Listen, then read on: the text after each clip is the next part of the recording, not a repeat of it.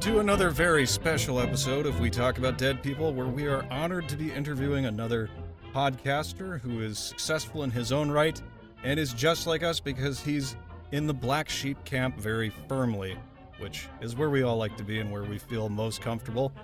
Um, I would like to welcome to the show Miguel Conner of the Aeon Byte podcast. And uh, it probably seems strange that we've had on Mark Steves and then another interesting black sheep type, but you know what? I feel the most comfortable with these kinds of people because they're not afraid to talk about what they're really thinking about and they're not afraid to get really deep. So if you're going to get triggered or upset by information that might make you a touch uncomfortable, eh, this might not be the one for you. But we're here to enjoy ourselves. So on that note, hello, Miguel. Thanks for having me on. Ready to, uh, what do you mean by black sheep? Just Oh. the traditional or am I am I getting old already and I'm losing like the lingo of the next generation or I assure you, I sometimes delve into older older phraseology now and then. We mean black sheep in the uh, traditional the, the traditional black sheep? All right, all right. Yeah, we, we think a little differently from most people, and I think that's why I was attracted to Aeon Byte to begin with, because you are not afraid to go in all the different directions. And it might seem strange that a history podcast is inviting on somebody who's might be in the more spiritual or philosophical realm, but I've heard enough on your show where I'm like, okay, this guy at least knows his history very well. Um, and he also has a different window into history, and this is this is why we spoke with uh, Howdy McCoskey a little while back, and it's why we're going to have him back on because he just has an interesting mind.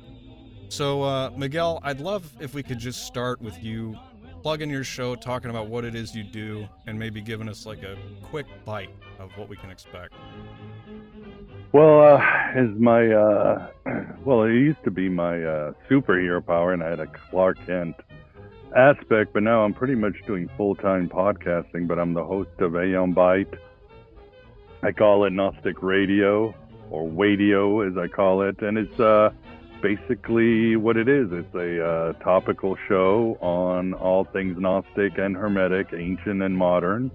So it does deal with a lot of the history of early Christianity, uh, the esoteric parts of certain religions, uh, Judaism, Islam, uh, Zoroastrianism, but also how Gnosticism has influenced culture throughout time, uh, how it's manifested through Cathars, Kabbalists, Sufis, how it's manifested in uh, Enlightenment thinkers, secret societies, and so forth, and how it's manifest today with um, thinkers who were influenced by Gnosticism, uh, Carl Jung, Philip K. Dick, and uh, so many others, and uh, how it, uh, as I say, it's almost like the world is catching up to what the Gnostics said 2,000 years ago, because the Gnostics really, in the West, came up with the idea of sort of the simulation theory, or that the world is an illusion.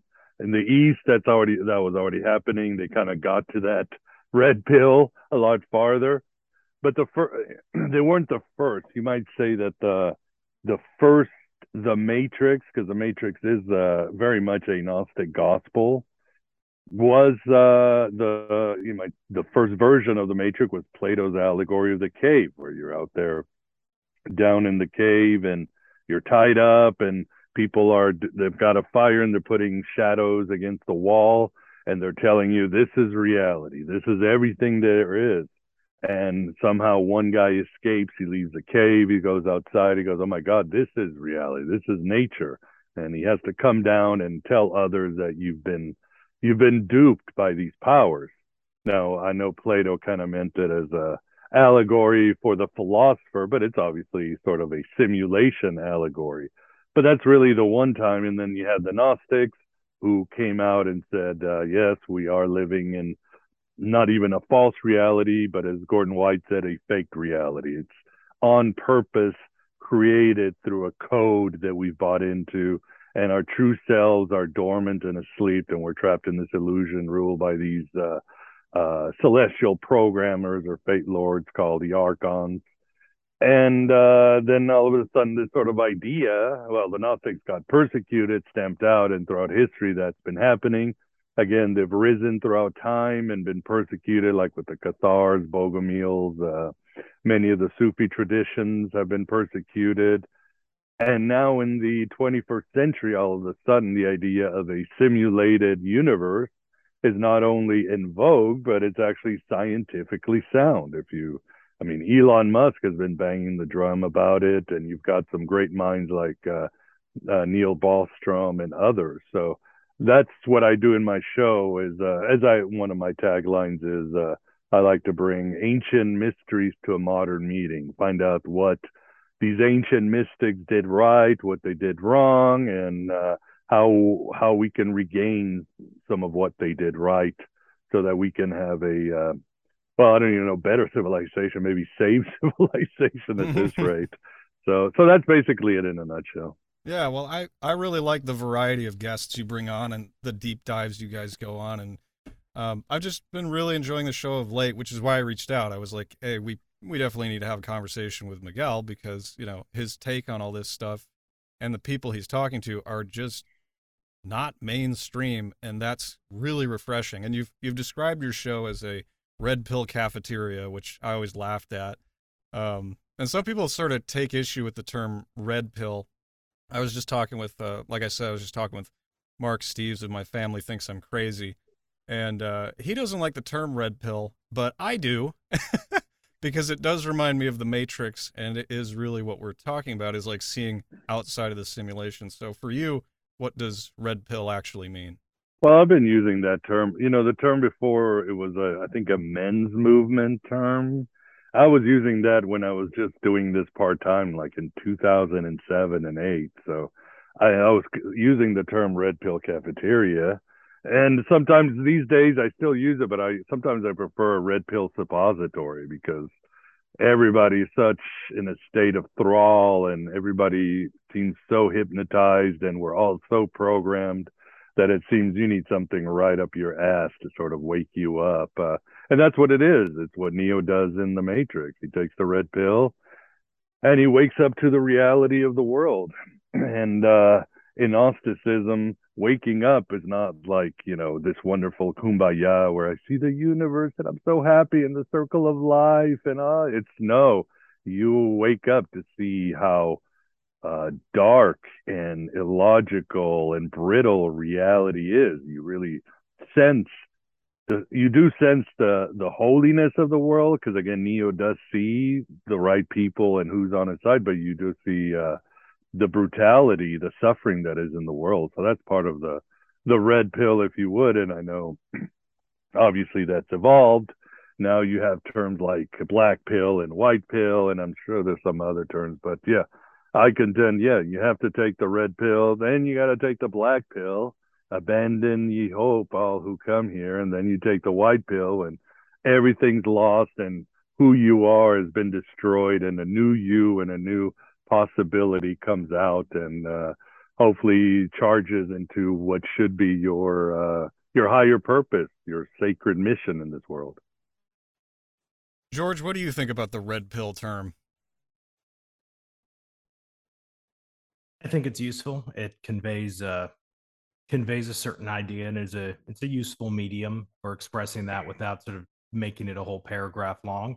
It may at a certain point outlive its usefulness as sort of any sort of label tends to do over time. I mean, just look, for example, at the you know the phrase liberal and what what's that has entailed from you know 1700 on. It's a, terms change, and right now I think red pill is a it's a good catch-all term to describe a, a sort of whole host of uh, intellectual currents that are happening. And so for the moment, I'm perfectly happy with it. But we shouldn't get too attached to the term because the time may come when it becomes so ubiquitous that it is useless. Mm. And I would ask Miguel, uh, I know the only reason I even arrived at your show was because I wanted to keep getting deeper and deeper and deeper. And at the bottom of all of it, I just started to find patterns and weird religions and spiritual teachings and all this stuff that didn't make sense to me at first. Uh, Aeon Byte actually helped me understand a lot of these things because, you know, I started out as a normie with all this stuff. So I guess generally speaking, like when we talk about Gnosticism, what is that? What is that ex- exactly? Is that a religion, a spirituality, some kind of practice? And why should we be interested in Gnostic texts and and uh, voices? Well, I would tell your listeners just avoid it. It's not for everybody. A red pill is it's hard because you, you're going to have to abandon who you are and everything you thought was valuable, everything you thought was real. It's something you're going to have to accept. But I, I would call it. I think I would agree with April DeConick. It's not a religion. It's a metaphysical orientation. It's a leaning into certain realities. For example, we talk about the red pill. Gnosticism is a, a inheritor, or it kind of took the baton from the ancient Egyptian mysteries as that was beginning to collapse in uh, Greco-Roman times and late antiquity. And these other movements kind of took this wisdom that was starting to disappear from these Egyptian priests and Hermeticism, Neoplatonism, and all these are sort of cousins of each other.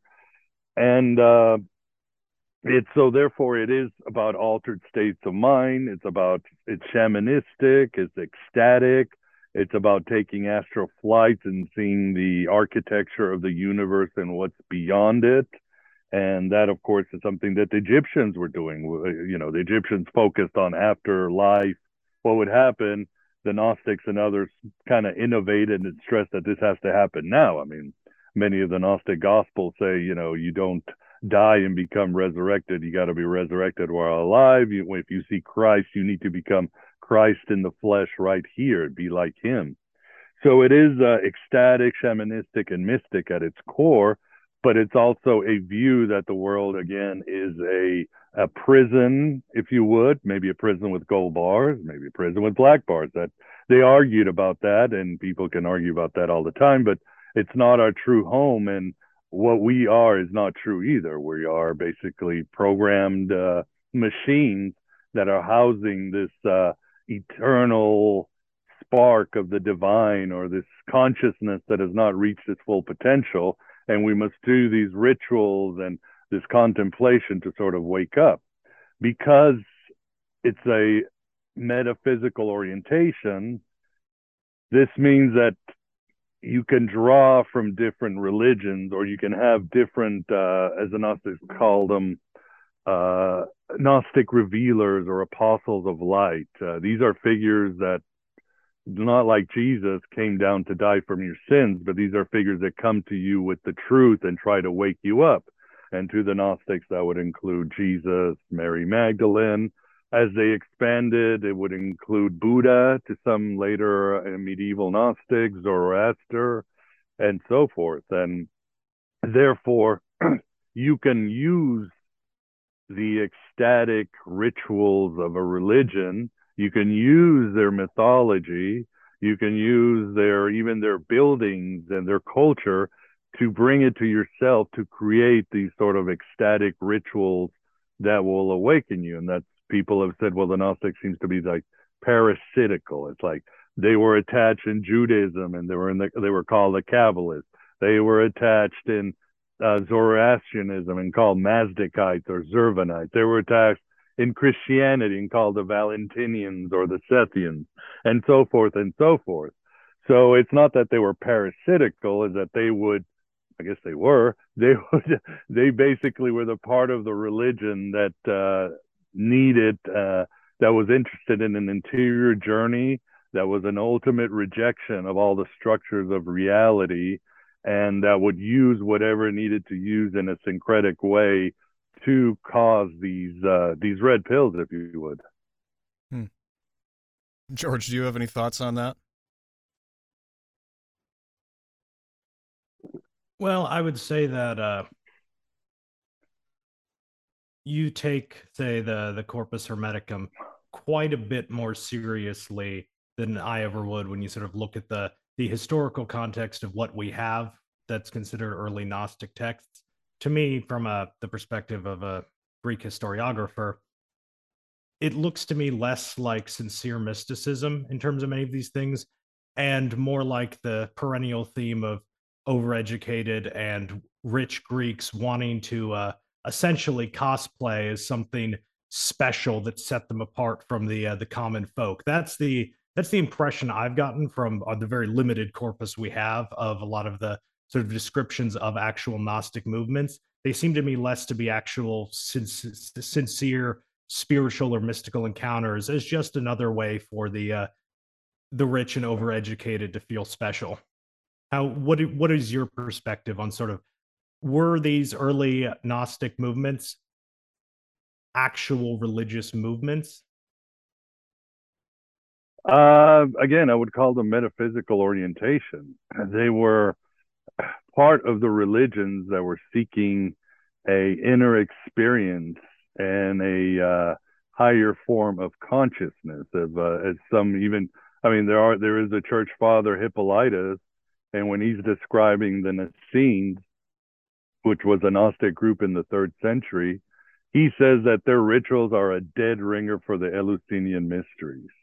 And the the mystery religions, as you probably know, was again, you could say it's pagan, but all religion, you could say Christianity was really a mystery religion. You could say Paul was creating a mystery religion.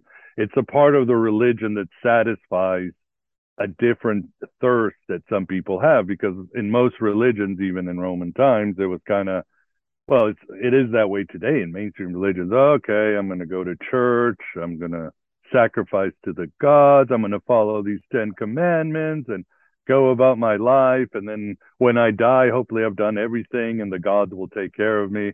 But the mystery religions, and you would have to include Gnosticism and Hermeticism in that, just by their features and uh, and writings, even though we still don't know much about their rituals in total you would have to say they were they satisfied those who had bigger questions about life, those who wanted to experience the divine, those again who wanted a, a different inner reality and wanted to understand what was behind the veils of reality.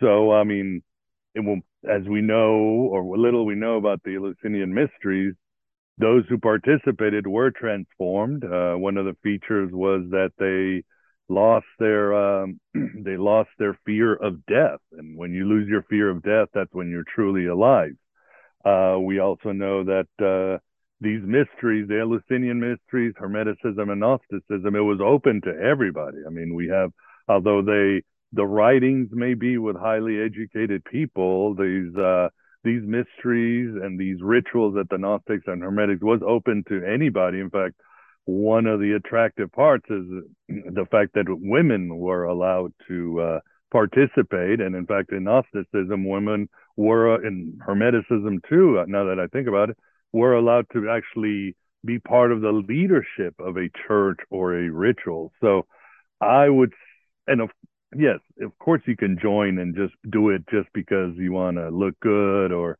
you know, post on your social media 2000 you whatever you of course there's always going to be those who are just there but I would say sincerely these were bona fide mystery religions and certainly detractors from the church fathers St. Augustine uh, knew that these were valid religions they just felt like our religion was the true pathway to God I mean many of the church fathers like Irenaeus and Clement of Alexandria said no no no we believe in gnosis, this spiritual tech or this direct experience with God.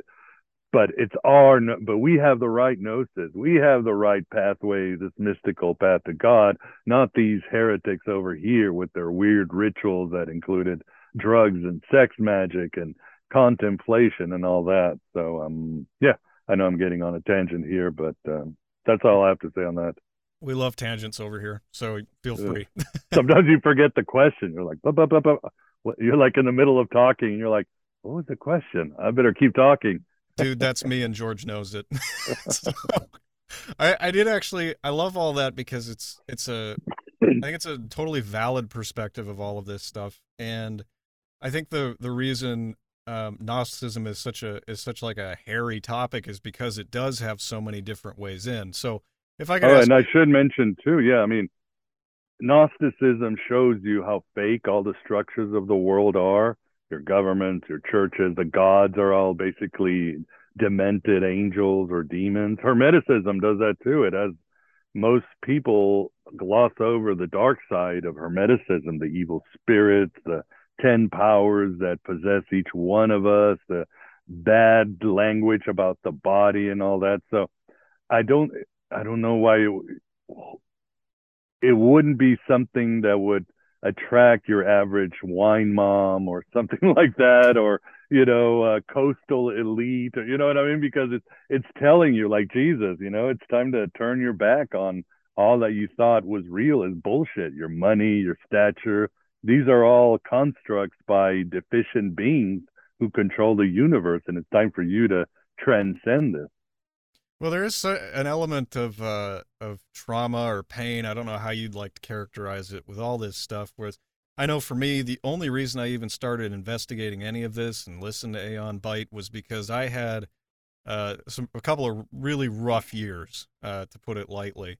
And there was a point at which, and uh, George remembers this, where I was like, I don't care. I, I it hurts right now. If it's going to hurt a lot more, I want to go there. I want to know. And so I started doing all this digging, and he even tried to reel me back in a couple of times, which is really funny. Um, but what was it that, um, if I can ask, what was it that led you to start looking into this? Well, it was just uh, all my life I was very curious. Like we talked about, there are those who are looking for the higher questions what is reality? Why is there suffering? Uh, what happens when we die what is evil? And i was always one of those sort of uh, black sheep people like we just talked about. So at some point you know beyond playing dungeons and dragons listening to rock and roll and getting stoned i started uh pract- i started embracing other religions. I started reading and going to ashrams and mosques and synagogues and really delving into all these religions and none of them really satisfied me as a person to each his own and gnosticism really gave me or at least it's close no system is perfect all systems have blind spots and illogical you know con- turns but gnosticism is the closest that really satisfied my ideas about what the universe was nature of evil suffering and all that and I always liked their very uncompromising, almost punk rock attitude because they just weren't going to compromise. They weren't going to. so they, they were going to say no. This place is a construct. It's not home. Uh, we're ruled by these uh, insane beings, and and I mean that's it satisfied me. I guess you could say like you know early Buddhism, like Theravada Buddhism, was a lot more dualist. It was a lot more intense. It was, uh, and then it kind of you know this happens with the religions, right? They start out really, uh, they kind of see the truth of reality, but as they view their audience grows and they got to start making nice with local governments and kings, they start softening their message a little. Oh, it's okay. The universe is fine. Maybe the gods are taking care of our governments, and they they sort of uh, they compromise too much, I bet, and a bit. And I think the Gnostics never compromised throughout history uh, and therefore that's why they were exterminated. There are some examples of kingdoms becoming Gnostic briefly. In fact, there was a time when the Persian Empire uh, was Gnostic for a few years. There, oh, actually, there was a time when it was actually it was actually Gnostic for like 20 years. But but for the most part, the Gnostics have been on on their back heels as a minority and often as a persecuted minority. Hmm. Um, and is does do you feel like that's a necessary element of it? Like it has to be in rebellion against all the other major religions and philosophies? Well, I mean, what did George Orwell say? Uh, speaking the truth in a time of deceit is a revolutionary act. I mean, I feel that we're all programmed. I feel that we are all uh, live. We are propagandized. I, I feel we've been told lies from the beginning from our parents, through our schools, through our government, so that we could all be equal, part of the herd. Uh, don't rock the boat. I mean, I guess as a species, uh, some feel that as humans, we all need to just kind of walk the same walk and talk the same talk. And I feel uh, just telling the truth is uh, should be enough. I mean, as a, bringing back April DeConick again, she said most people think that the Gnostics became heretical, but she says they were heretical from the get go. They were the ones. I'm in an interview. No, no, you're gonna have to wait till I'm done, boy. Okay, sorry, my son asking her. He has a question. I'm sure. Um, they were heretical from the get go because they were the ones saying, "Look, your gods, your temples, your governments, your they're all part of this chain of deceit that's keeping you from finding your true will, keeping you from finding your true self and becoming who you're meant to be, which is a a divine being, the best version of yourself, a complete human that can heal. So that was that's pretty controversial. And I mean, we can read all the stories we want, whether it's Jesus, Muhammad, it's a minority who starts out telling the truth and then they're crushed by the powers that be that again don't want uh, too much of the rocking of the boat got to collect taxes got to make sure the trains run on time got to make sure we got seats uh, in schools and temples so yeah. That's the way it is. I mean it's nothing new. We all there are plenty of stories and movies and novels about this.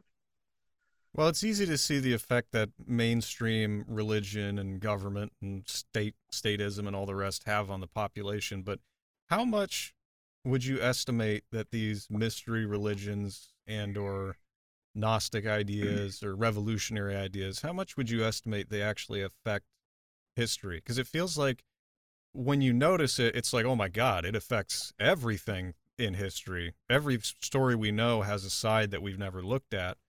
Um, what would you say to that? It's hard to tell. I mean, one thing that the mystery religions were good at and the Gnostics were kind of sort of good at was keeping things secret. We don't know much about the rituals. We know that figures, philosophers uh, like Plato and Pythagoras were part of the Egyptian mysteries, and other emperors and high level people were part of the mysteries, but for the most part, they kept their mouth shut. It just wasn't. Uh, we just don't know. I would say it was very impactful in a positive way, uh, but yeah, it's it's a, it's hard to tell. I mean, no, it's like the black sheep always have this. They sort of live in they live, right?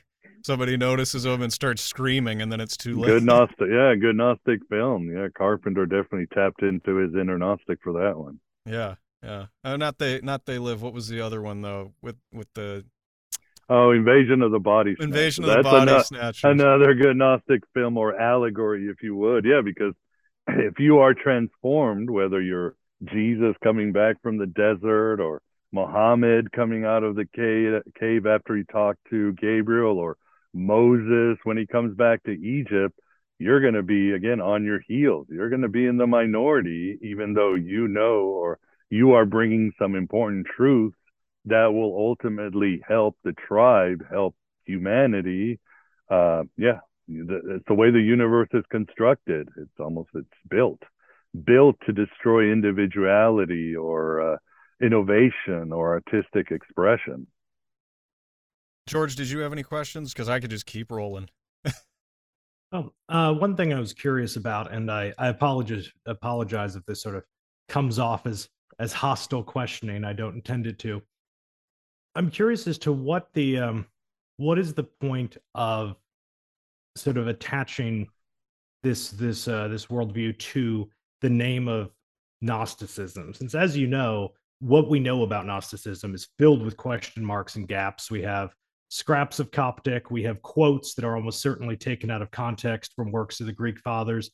The actual reality of Gnosticism in history is filled with a lot more questions than answers, and the why sort of revive the the name of something that we don't really know what they were actually doing and from the historical perspective we're sort of the the losers in the in the grand scheme of things yeah. if this uh because as you as you know the uh, not only is it a big lacuna in terms of a lot of the facts but it's also a very disparate sort of spectrum because while you have the more uh, i guess what you would call serious transcendental approaches to things in gnosticism you also we have evidence of things that really just look kind of silly. Uh, the sort of word games and puzzles that was supposed to encode the uh, the gnosis and things like that. The, that's especially the type of thing to me that makes it to seem like sort of a sort of a diversion or a pursuit rather than a uh, a real spiritual movement in many cases. So why why attach the name Gnosticism to what you're doing? Well, I would say the idea of secret codes and metaphor that that's definitely a middle Platonic thing. It's not something that Neo, yeah yeah the Neoplatonists Mi- or middle middle middle Platonism really started that and Neoplaton yeah it was just with it yeah it's what you did today. It's like you know people watch David Lynch and suddenly everybody does a David Lynch vibe. It's just it really was it was really part of the culture. Um, and the idea of using puns and little tricks like that, you find that in the New Testament. There's a lot of words that scholars have said that are fun puns that the uh, authors of the New Testament, it's what you did back then. And we do it too. I mean, you read a good work of literature or something, and you, uh, an author will have three different meanings to what, or a song lyric. I mean, it's just uh, it's um, really nothing radical. I don't think the Gnostics were trying to be secretive. In fact, here's the deal: the Gnostic people like Irenaeus and Epiphanius, Hippolytus, the early church fathers, the heresy hunters, interacted with the Gnostics. Uh, Plotinus, the great Neoplatonic philosopher, was he calls the Gnostics. They were his friends. They were his pupils in the university and he had huge issues with them. He he let them know, you know, he thought that they were too dark, they were too dependent on Persian mythology, they hated too much the world, and there's even one part where, and he's also kind of jealous because he's realized they were having more success at the time than he was, and he was like a rock star in the Roman Empire. But they would say something like the the Gnostics would be like, you know, we need more social justice, more like money for the poor and this and that and it's this empire is really unfair and Plotinus is like well don't let the door hit you where the gods split you you know it's it's the way so he had arguments so these church fathers were embedded and interacting with the Gnostics. Epiphanius says he had a sex magic ritual with one of these groups in Alexandria. So, but of course, you're wondering are these polemics? Uh, how can we trust them? And for centuries, nobody knew if what was really going on because you've got these church fathers quoting it and you're like man he's quoting these really psychedelic weird stuff because they were describing their visions. They were having these flights and they were seeing these almost lovecraftian beings and universes of light and people were like man these church fathers were just making shit up. But the discovery of certain gnostic texts in the late 19th century like the pistis sophia gospel of mary and a few other plus the discovery of the Nag Hammadi Library in 1945, suddenly kind of supported what these church fathers have been saying for you know almost 2,000 years because church, Irenaeus might quote the Gospel of Thomas and the Secret Book of John or the Gospel of Judas, and suddenly you're looking at the Nag Hammadi Library. You know what? He wasn't lying. He was actually he really was telling the truth, and sometimes scholars know there is some exaggeration about what they were doing, and there were polemics, and it's kind of the usual polemics that people have used against the Jews throughout time. You know, killing babies and black magic. It's kind of the the same kind of uh, formula to slander your opponent. But for the most part, I think they got it right, and the Nag Hammadi does kind of support it. But there's still a lot to know. I mean, there are scholars who believe that the term Gnosticism is not useful. There are other scholars say, yeah, no, we can find a sort of core to Gnosticism and we can work with it. But as um, scholar Dan McClellan, McClellan said, he said two things which are very, I think, very wise. He said, the map is not the territory. All models are wrong, but some models are useful we don't know the truth at the end of the day. We'll never know how, what Jesus and the early Christians were doing truthfully, or what other religions or the Gnostics. We're creating models about what happened based on a few texts and writings, and we're just doing the best we can. And I think the Gnostic model is useful, but at the end of the day, until we can invent a time machine, we're just demonstrating what these ancients were doing. Yeah, I like how you characterize it as useful. That's one major question I ask about all these weird things is does it work? And Mark Steves and I were just talking about this and you know, we were talking about skull and bones and all these weird, you know, cultic practices and I was like for the longest time I'm like why would they do that? And then the question simply comes down to does it work? Does it produce the kind of person uh, that you want at the end of the process? And I guess um I had a question. I, I don't even know how to bring it up, but what's your opinion on the NPC meme? You know, that's come a, that, that's been a question in the last three podcasts that has come about, and I have to face it, right? Um, first I would say because you wonder when you do the simulation theory, you have wonder: Am I the guy playing the RPG game, or am I an NPC? Is this guy an NPC? I mean, it's kind of a it's kind of a fun, scary thing. In fact, in my last uh, one of my last ayahuasca rituals that I did with Santo Daime, which is a Christian mystic church, very Gnostic, as I'm talking about in my show and other places, but I saw everything as a machine. I was like, I got into this astral flight, and everything's a machine created to trap one being. And as I was doing this astral flight for like an hour, oh my God, it was kicking my ass. I was like, I need to look at my hands because if I look at my hands, I'm sitting there in the ritual, we're all meditating on ayahuasca, and I'm like, if I look at my hands, I'm going to find out two things either I'm going to look at my hands and they're flesh and I'm the person trapped in this machine, or I'm going to look at my hands and they're robotic and I'm an NPC. You know, like this guy, like Westworld. You just you know, they cut their arms open and they're like, I'm a robot. So, and I, I would not look at my hand for the rest of the evening until I came down from the ayahuasca. But that's the question that's asked, and the Gnostics had the same. They said it was really like a choice because they talk about three types of people the spiritual man, and they get this from the Apostle Paul, who talks about this the natural man, the, but they had the spiritual man, the psychic man, which is, and then the material man, who's just an animal who just go back to dirt. But the Gnostics never said it's set in stone or do you transfer.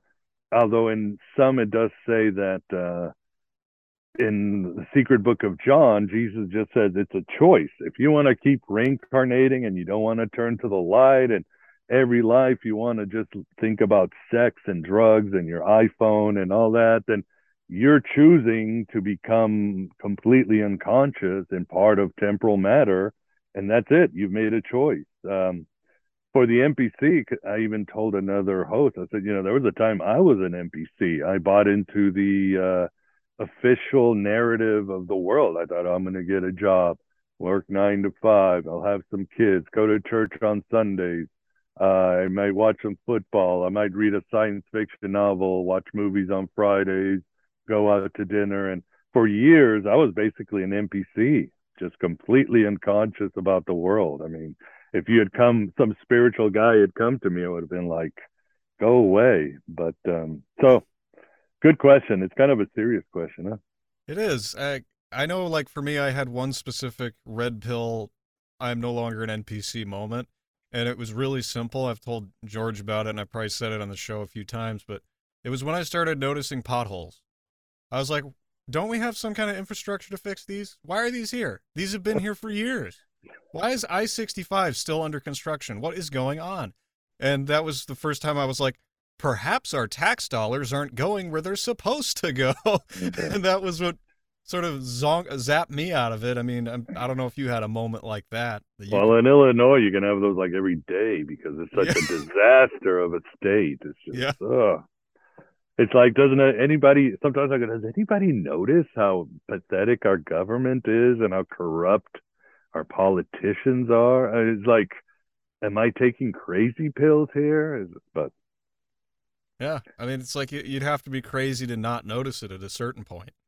I mean, I lived yeah. in I've lived in Chicago, Austin, New York, and it took me living all three places to even notice that something was wrong. Like, why don't we have this fixed up? You know? yeah, yeah.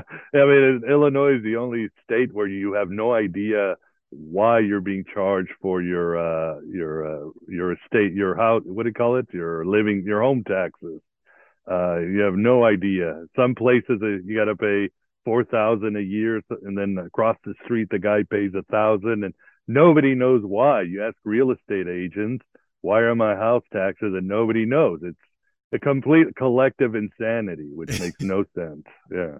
It's brutal, but it's things like that. And if that... they fool us with these things, you don't think they can fool us with the larger things? That people are so easy and we just kind of go along and we go, oh, yeah, it's crazy, but I'll still keep paying into the system. I'll, you know, they can of course they're going to do it with the bigger things you'd be insane not to do it if you're a bond villain or a politician no take them for, take them for all their money their soul everything just take it take it well i know the last six seven years have been extremely for me informative i've been studying the npc mind from the outside and uh, oh my gosh, just the last, especially the last six, seven years have been like, okay, I believe in NPCs now, uh, and they're everywhere, and they're scary in a way sometimes. Yeah, yeah. Fear is a mind killer. Mhm. Uh, people will conform if they become afraid. Uh, people don't want to rock the boat. We are a species that believes in the herd, and we do believe that if we all go together, everything will be fine, everything will be safe, and that's that's that's humanity. For that's always been humanity. That's nothing really has changed except we're kind of on the brink of mass psychosis and mass destruction, which hasn't probably happened in a long time. Um, George, did you have any thoughts, or should I just keep pushing? No, just keep going. I'm uh, I'm just hovering. well, we we we're we're glad you're here nonetheless. But uh, I'd like to ask you about that. So we're on the brink of some sort of cataclysm. You think? Well, I think it's more, as I said, mass psychosis. I think people are in an extreme amount of pain and anxiety and fear, and it's really it's affecting everybody. I mean, I always crack up when I hear you hear like Jordan Peterson and some oh, this is the best time more people have been raised out of poverty and this and that and yeah, okay, that's a good point. It's great to see countries like India and other that are really coming up and life is good, but I think when you look at uh, the amount of uh, alcoholism, drug addiction, suicide, mental illness, we are hitting states that have never been hit before. It's uh, it's amazing, and we as a as a psyche, as a collective psyche, the West is definitely cracking big time, and it's a horrible thing to say. I don't. I don't like to see NPCs in pain. I really feel sorry when I see people having meltdowns on social media or talking to people, it it breaks me because you don't need to be that way. It's it's an illusion. Your most of these things are being implanted in you, and you are true. If you can find your individuality, who you are, you have an amazing adventure. Each one of us has an amazing destiny to fulfill to sort of bring harmony to the universe. That's there's no doubt in my mind about this. So it's uh it makes me yeah it does definitely make me sad because it doesn't have to be that way mm. Yeah i feel the same way. Um it does it once you're out of it though once you're out of the npc cycle and once you've sort of taken that black pill and you can embrace the white pill um you know i, I have boundless optimism about the future. Uh, but for about a year i was like oh we got to do something. This is completely out of hand. And then at a certain point, I started to see it all as a process, um, where I sort of recognized that if it it's happening to me and it's happening to you know people close to me. Like one thing I like to say to give some contrast is at the beginning of COVID, my parents watched the news and didn't know what a podcast was.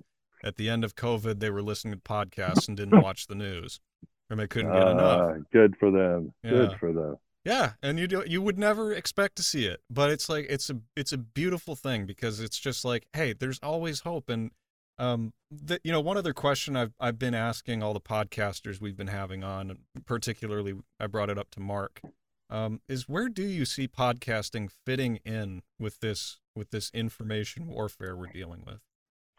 I would say it's definitely been a very positive thing. I think uh podcasting is certainly a huge threat to the establishment because it's still the the wild west. You have an RSS feed, and there are so many, there are millions of podcasts. You really can't control it, and it really is. Uh, it's really controlled by the audience. So they have not been able to put that uh, lightning in the bottle, if you would. So there is a reason this is the golden age of podcasts. Some of, I mean, more people they say now listen to podcasts than go on Google.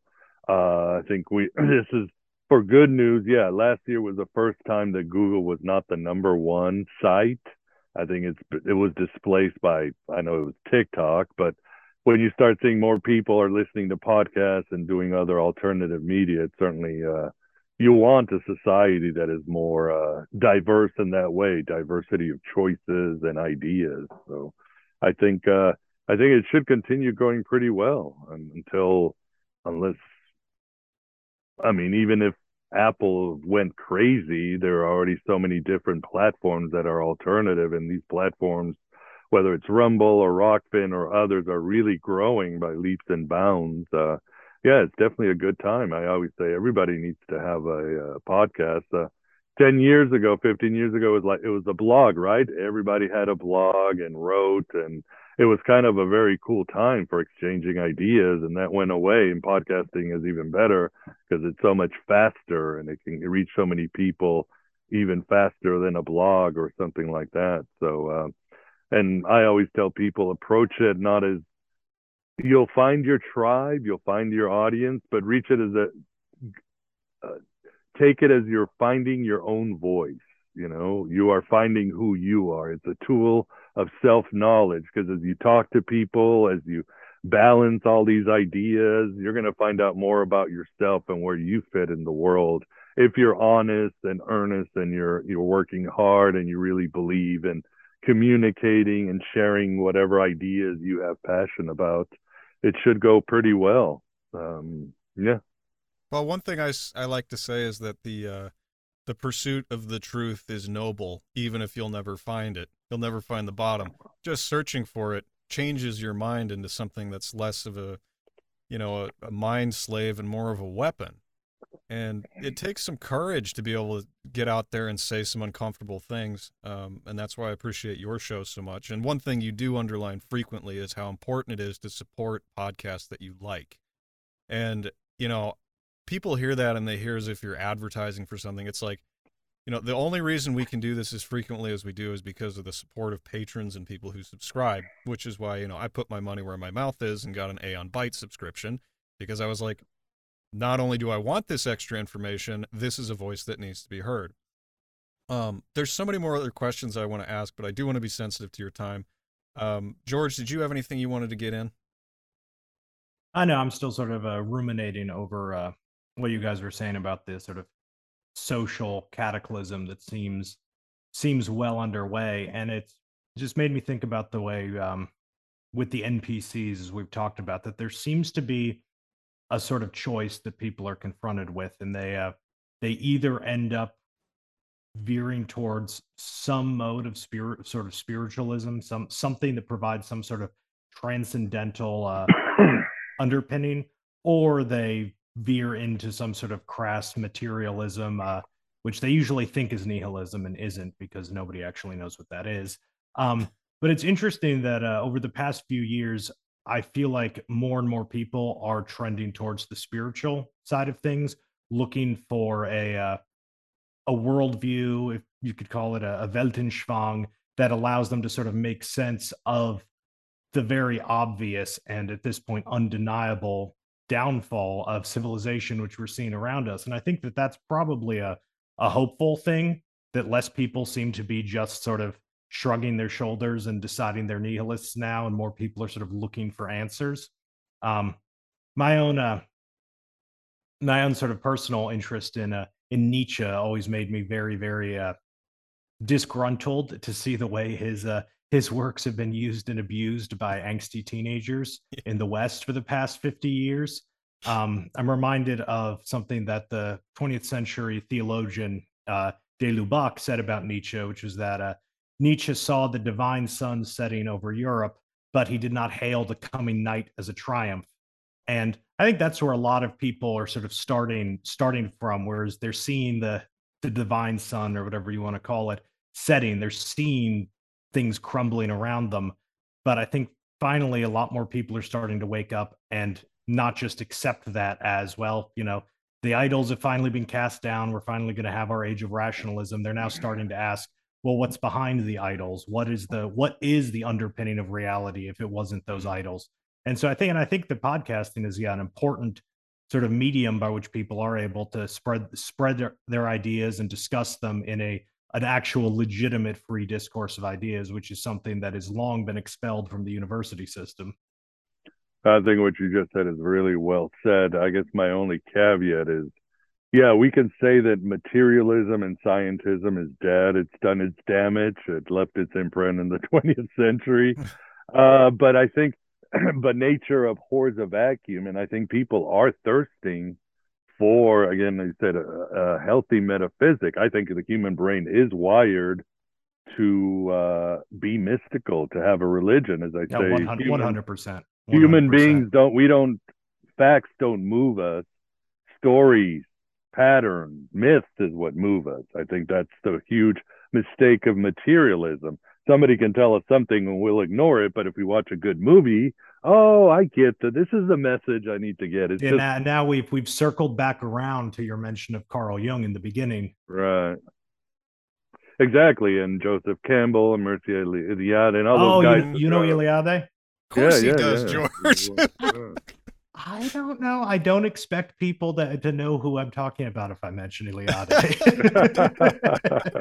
what was that book you sent me by him? I forgot. Was it The Old Man and the oh, something? oh yeah, what what is it called? Yeah, his his short was- story. It was about that. It was about an old man dealing with prison guards and soldiers and things by telling Yeah, in, them in communist stories. Romania. Yeah. oh wow yeah It's yeah it's fantastic. And I don't know much about the author, so I'm not advocating for everything he says, but that was exactly demonstrative of what we're talking about here. What gets people moving is stories, it's music, it's something deeply Yeah. human. And yeah, Nietzsche saw that too, the aesthetic. I mean, he saw all these things, but I think the problem is nature abhors a vacuum. And we're starting, we are seeing these mass religious movements, but they're not satisfying people. I don't know the solution. You guys let me know because, for example, when you had the the George Floyd issue, as always, I I stood back. I like to be an anthropologist. Obviously, it was a horrific, you know, religious execution or human sacrifice, I would say. But the way 2020 BLM and everything, it had all the underpinnings of a religion. You know, people were worshiping at the shrine. They were having visions. The marches seemed something out of a yeah a religious thing. It it was a religion, a temporary religion. It sort it sort of went away, and I got it. You know, people were trying to cancel me because I was trying to explain this is a reli- let's this is how we need to approach it. Understand why these young people are embracing it, and part of it, yeah, they want justice, but the other part of it is we can be part of an egregore, a metaphysical movement. Uh, we have, you know, as uh, um, what's his name, uh, Girard said, we don't in the West, we don't create our gods, we deify our victims. Whether Jesus is a perfect example, and George Floyd, perfect example. The the founder of uh, Tibetan Buddhism was a criminal. I mean, you start looking at religions around the world, and you realize, yeah, we like to make our villains or our, our uh, outlaws or our prisoners into our gods. I don't. Maybe it has to do with the trickster archetype, but anyway. So the George Floyd thing was a religion, and then it kind of just evaporated. I mean, you wonder, well, nothing really came about it except this sort of mass mysticism that we had. But then COVID, if you look at COVID, you go, wait a second, this has all the features of a religion on both sides.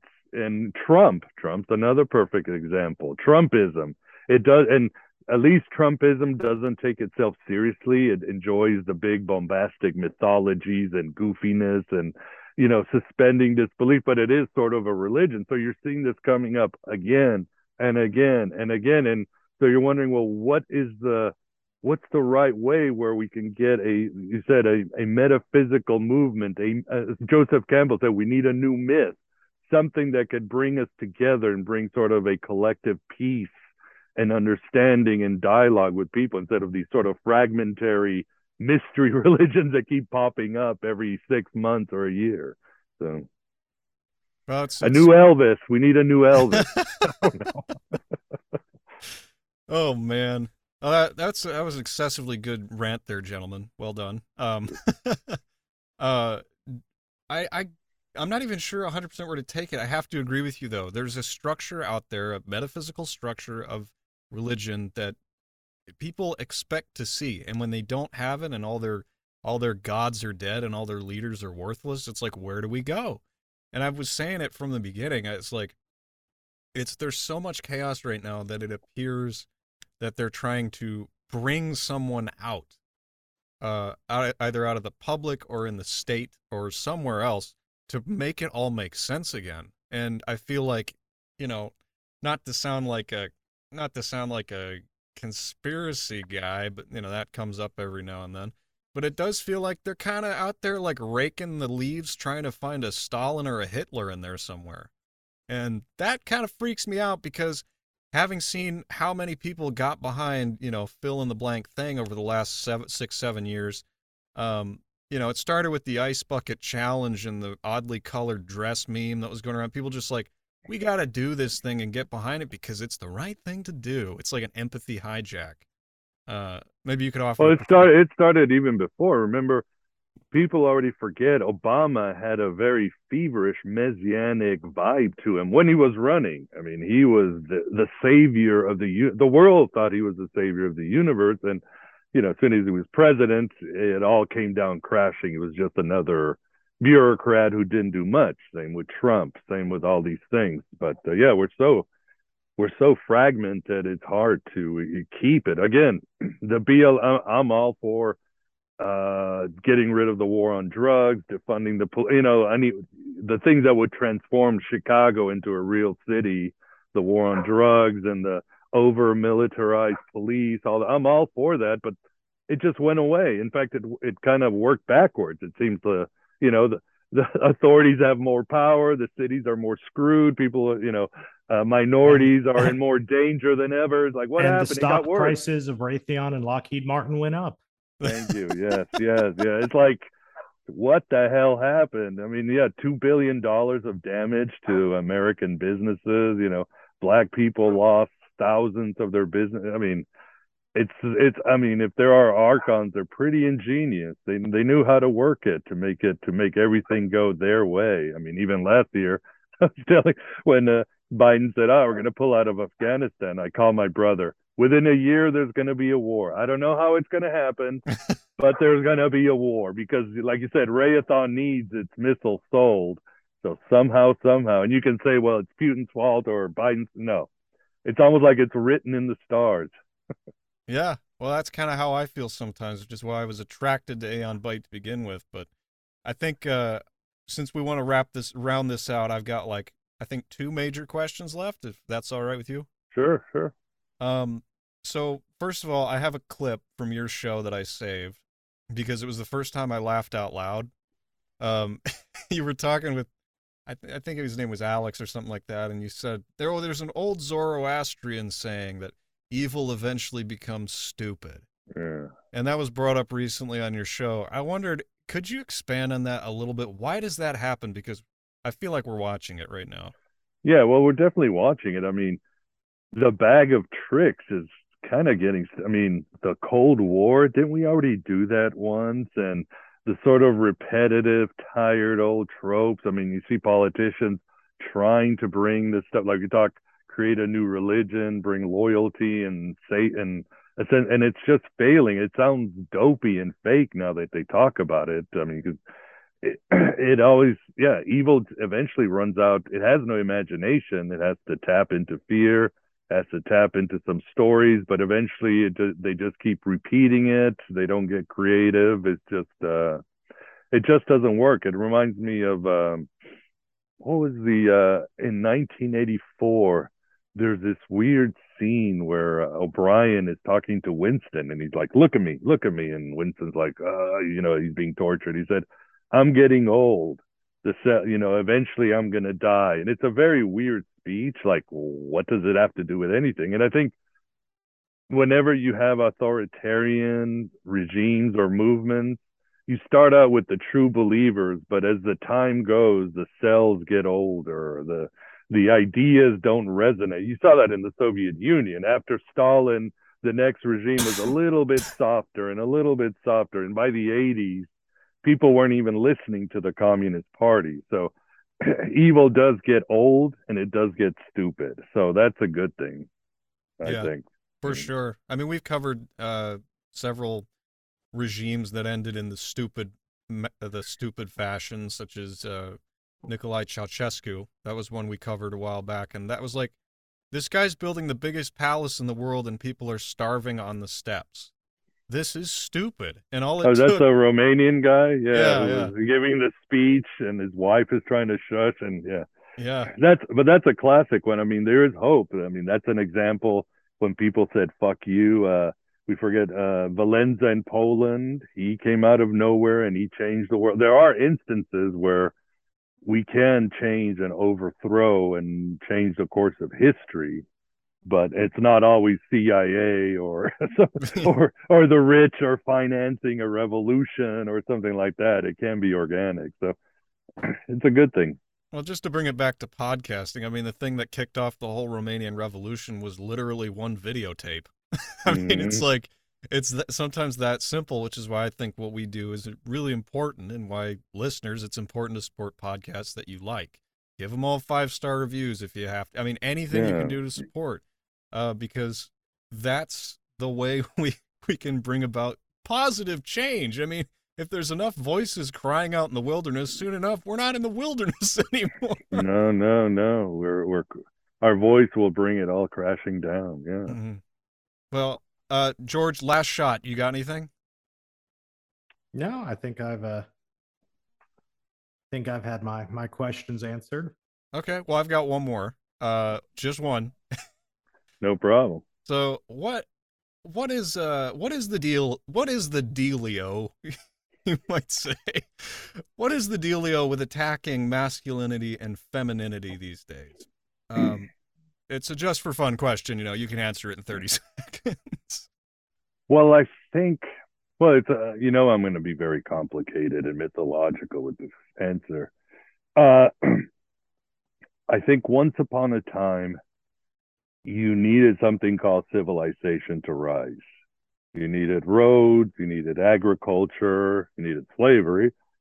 And you and to do this, you needed to lean on left brain thinking you needed to lean on the solar powers. Marduk is a great example, as some have said. The god of uh, the Hebrew Bible is not Yahweh, but he's actually Marduk, is the god of order and time, Saturn, Cronus, and this is God. Humanity decided to. This is the direction we have to go in. Again, so we can have agriculture. The trains are on time. Uh, we have roads paved and all that. But to do that, you had to suppress the powers of chaos. You, Marduk had to kill Tiamat. Tiamat is chaos. She is a lunar. She is a female power. So therefore, the female side, the anima that Jung would talk to, had to be suppressed. And women are always attached to nature. That always goes with it. So if women are suppressed, then it's then nature will be suppressed, and vice versa. And that's the kind of direction humanity took. So um, I think we are at a time where we need to bring back, and I talk a lot about in this podcast, we need to bring back the God. I don't care. I don't believe in this smash the patriarchy bullshit. I just believe we need to bring back the anima, the lunar powers, the the water. We need to bring back Tiamat to balance it out so that the solar powers don't overcompensate. And I think that the powers that be have gotten kind of smart that it's inevitable.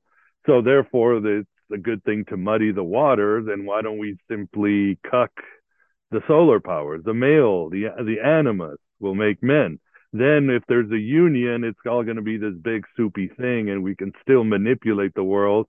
We can still suppress nature, and we can still have our civilization. But now men are sort of uh, kind of lost their way, and I know uh, I've had guests that talk about the the androgynous power that it's bad and that's what we're getting to. I disagree, I, although I think anything can be weaponized.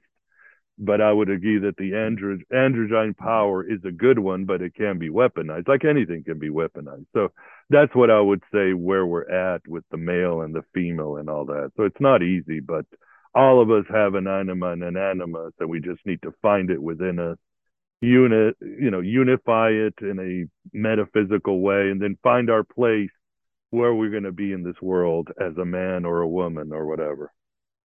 Well, in, uh, in the interest of wrapping this up on time, I want to give you, uh, Miguel, an opportunity to send a message to the world, something positive, perhaps maybe a reason you're still hopeful.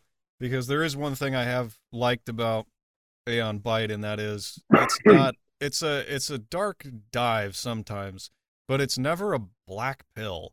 And I think proof of this is that you start almost every episode with like a really motivating, like badass montage.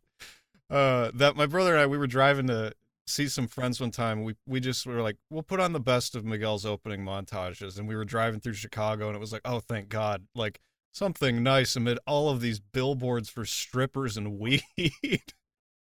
oh my God, yeah, dystopia, yeah. I call Chicago the lawful dystopia. It really is.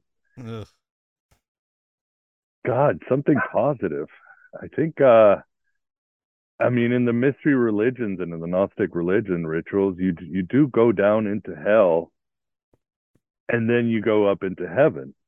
And it reminds me, I think I don't know if you've seen Jacob's Ladder, where the guy is saying, uh, "I was in hell," and the guy's giving a massage, and he says, "No, no, no, no." As Eckhart said, the Meister Eckhart, those demons aren't bad; they're good. They're they're they're destroying your false self, so that if and if you let go you can let go of all your dead weight and you will come down to to uh, to heaven.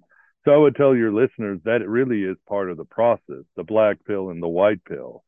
So any sort of um, any sort of pain that you have, any sort of anxiety, any sort of depression, it's those demons speaking to you. Jung would say it's your soul speaking to you. It's telling you, you're not listening to me. You're holding on to too much. I'm communicating with you, not because I want to hurt you, but be, it's the blockage that's hurting you. It's you blocking the communication of depression, anger, anxiety. That's what's bringing pain, not the actual thing, because depression, anxiety, all that, that's just communication. It's your soul, it's the demons, it's it's telling you something that you need to listen to and pivot to. And it usually means a change in your life and your worldview.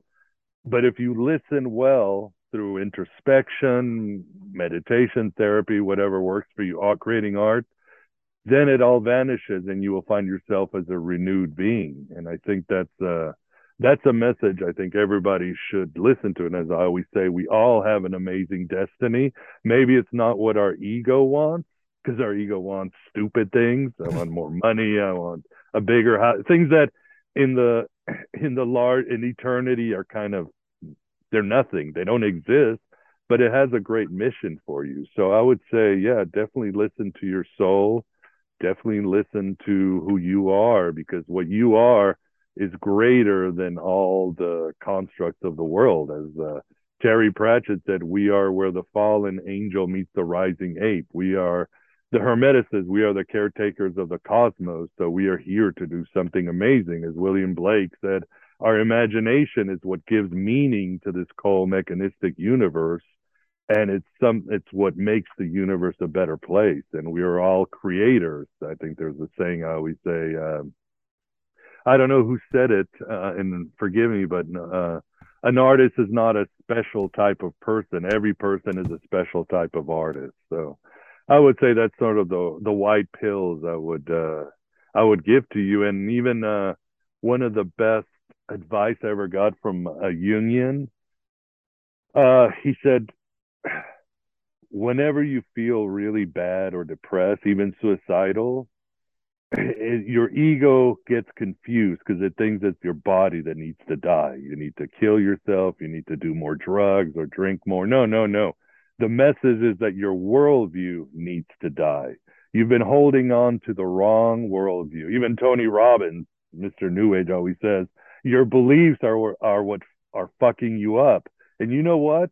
You can change your beliefs. You're not going to die or turn into a puff of smoke if you change your beliefs. Who your authentic self is still going to be there. Your friends, your loved ones will still know who you are, but you can change your beliefs. You can change your worldview, and then you don't you don't you can live very well. You can live in harmony. So that's sort of my little pep talk here. I like it. Well, uh, Miguel, it's been an honor having you on the show. We appreciate your time and uh, your insight. Um, George, did you want to say anything in closing? Uh, let's see. I was uh, actually I was a little bit curious. Um, how do you go about uh, researching on the the ancient Gnostic stuff? Since as we talked a little bit about, it's very hard to uh, to know what you're even looking at, since so much of it's fragmentary. And what? Are, how have you sort of done your own research and looking at that sort of material? Ah, God.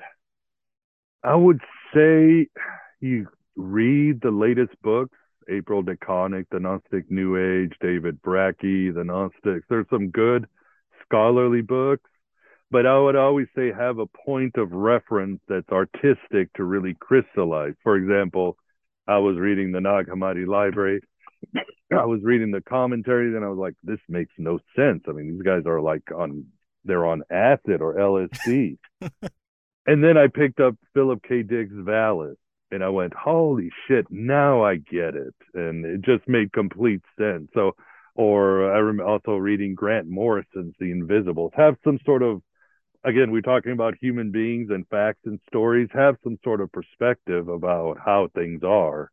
Uh, and it will really open your mind to it. Watch The Matrix, uh, read Philip K. Dick, try to understand Jung's ideas. Have again something that that sense uh, that point which gives you will help you understand, uh, especially as a modern mind and so forth. Then everything makes makes a lot more sense. And of course, practice altered states of mind. You know. Great. You know, I think that's some pretty good advice and sounds like a nice place to start. Of course, I say the best place to start is Aeon Byte podcast. But well, I've been doing it for so long. It's like I need to do like a 101 course on Gnosticism, and then I never get around to it. It's like I am so due, but what are you going to do? Of hey, course, maybe. as a as I'm professionally obligated to say, my my advice for the best place to start would be, you know, learning Coptic, uh, so, that, so that you don't have to rely on somebody else's translation of things. But that's a, that's a pretty big first step. So. It's a big yeah, ass, yeah, yeah. And that's one thing I've I do not know Coptic. I know Greek, do not know Coptic. So I'm limited yeah, yeah. in what I'm able to look at on my own. yeah, exactly, exactly. So, and then uh, obviously there are many texts. Some of the Gospels are in Greek. You've got mm-hmm. the Manichaeans who are writing in Persian. You've got obviously the Kabbalah, which could take you 20 years to. I mean, the Zohar is one of the most dense, large, monstrous books. It's like imagine how many years you could spend on the Zohar. I can imagine it would be centuries. Yeah, well, yeah. on on that note, um, I'd like to say thank you once again for appearing on We Talk About Dead People. We have a way of ending the show if you'd like to participate. Sure. So what we typically do is I say, uh, that should be it for now, or I say, what is it? I say it's like, uh, what, with all that being said, we'll close out and let the sound of blank play you out. So if I say we'll let the sound of something play you out, you get to pick. How does that sound? And what's the sound? You will actually play the sound? I'll find something that fits the mix. All right. All With right. that, uh, let the sound of uh, Elvis Presley's Burning Love finish it. right on.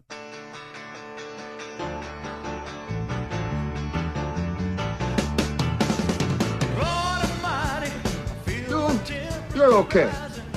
This one, real fucking ugly. Oh. You see, I take these glasses off. She looks like a regular person, doesn't she, huh? Put them back on. Formaldehyde face. That's what That's we got. enough out of you. You get out or I call the cops. Call the cops? You know what you need? You need a Brazilian plastic surgeon. I've got one that can see.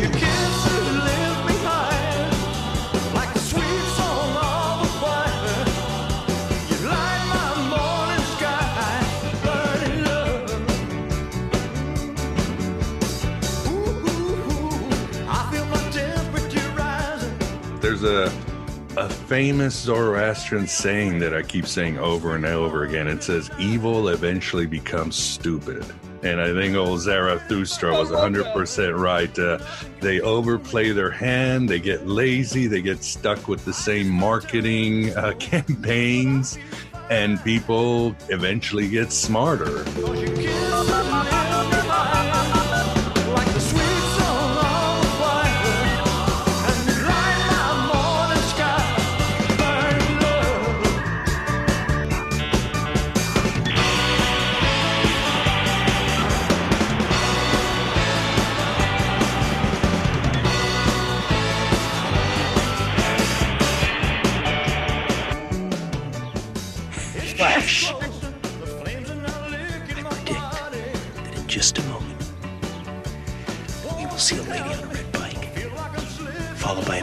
Flowers, and a Volkswagen Beetle with a dented fender.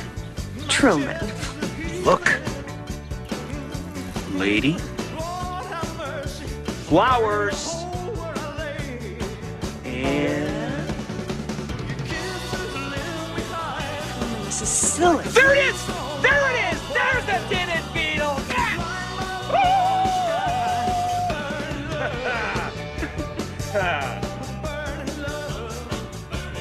I did that? I'll tell you. They're on a loop. They go around the block. They come back. They go around again. They just go around and around. Round and round. You know, I invited Rita and Marlon for a barbecue on Sunday. I'm going to make my potato salad, and I need you to remind me that we need more charcoal. Are you listening to a word I'm saying?